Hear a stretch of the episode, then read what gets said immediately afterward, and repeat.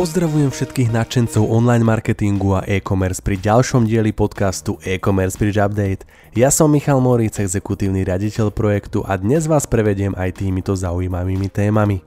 Bonami otvára prvé kamenné kuchynské štúdio. Notino v Lani predalo parfúmy a kozmetiku za stovky miliónov a patrí medzi top online predajcov v Európe. Záujem o akcie spoločnosti Pilulka ochladol. Tento týždeň sme exkluzívne zistili, že Tony Dúbravec sa prejavil ako pasák freelancerov. Samozrejme žartujem. Tony sa vo svojom najnovšom projekte Wildcards venuje spájaniu ľudí na voľnej nohe. V našom najnovšom rozhovore sa dozviete, čo znamená pojem pop-up freelancer tým a aký benefit môže mať pre vaše podnikanie. Pop-up freelance týmy nie je akože úplne že svetoborná novinka. Ja som to videl už pod názvom nejaký akože plug and play týmy. Pop-up v tomto kontexte, v akom o tom hovorím ja, je, že vlastne sa tí freelanceri spájajú na nejakej projektovej báze do týmu, ktorý jednoducho splní projekt a v podstate zanikne. Celý rozhovor, ako aj všetky témy z podcastu, nájdete na webe e-commercebridge.sk. Poďme na to. Vivantina je inovatívna marketingová agentúra, ktorá pomáha firmám napredovať a tvoriť zisky. Svoju vášeň pre moderný cielený marketing premeniajú na užitočné riešenia. Robia dobrý marketing pre dobré firmy. Ak potrebujete naozaj efektívne marketingové riešenia, obráťte sa na Vivantinu. Viac informácií nájdete na webe vivandina.com.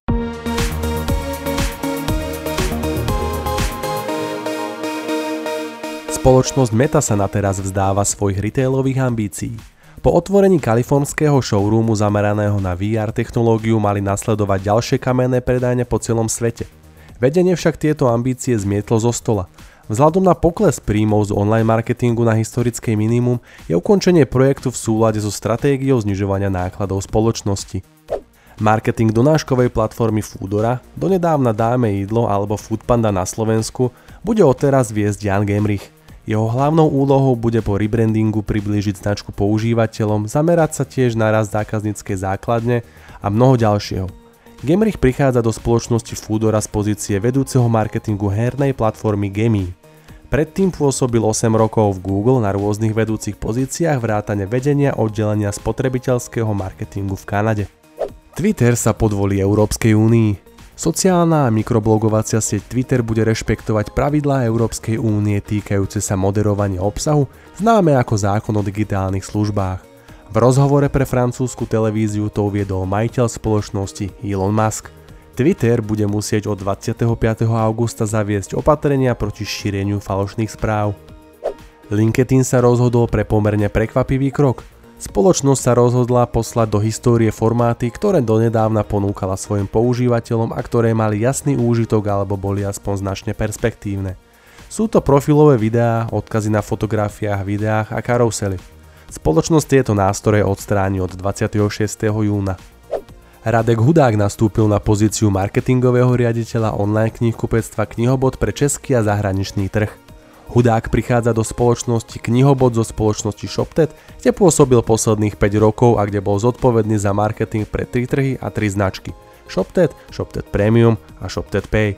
V minulosti pracoval aj pre spoločnosť Levomat. Q-commerce vo Francúzsku prechádza náročným obdobím.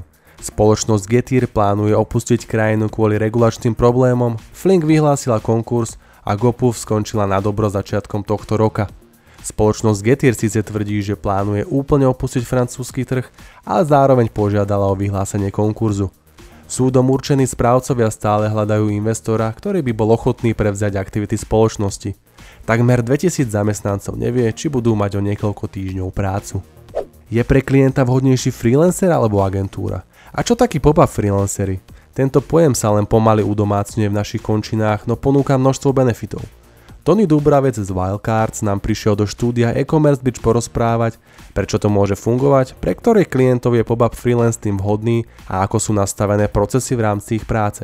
Pozrite si náš inšpiratívny rozhovor. Vlastne sa tí freelanceri spájajú na nejakej projektovej báze do týmu, ktorý jednoducho splní projekt a v podstate zanikne. To je ako keby ten pop-up, že to je dočasné. aký je ten benefit zase tej skupiny freelancerov? Je to jednoducho osobnejšie, pretože vieš transparentne, s kým robíš, kto na čom robí. Ten človek dostane zaplatené presne toľko, koľko mu to bude trvať, že jednoducho tá transparentnosť je aj v tej cenotvorbe, aj vo všetkom.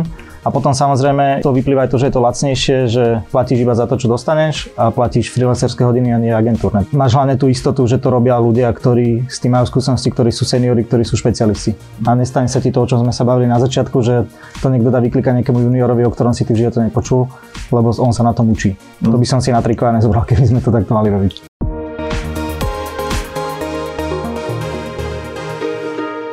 Bonami otvára prvé kamenné kuchynské štúdio.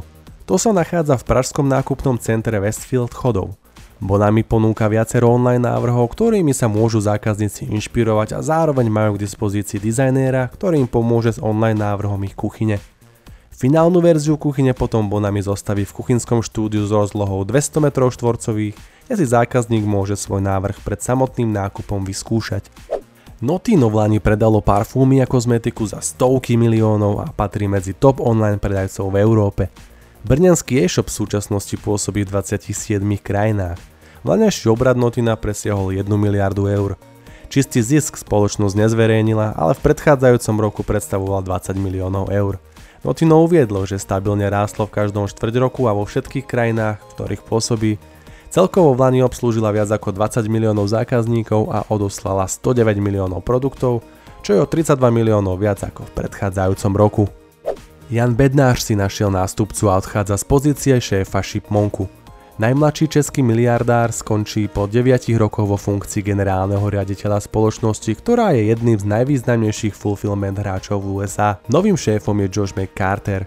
Bednáš na LinkedIne reagoval, že sa cíti skôr ako staviteľ a tvorca, zatiaľ čo ako generálny riaditeľ startupu bola jeho úloha viac o riadení, čo mu nechávalo menej času na projekty, ktoré ho napĺňajú.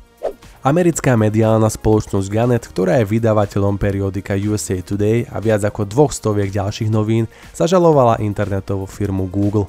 Tvrdí, že Google porušuje americké protimonopolné zákony, pretože sa snaží o monopolizáciu trhu s internetovou reklamou.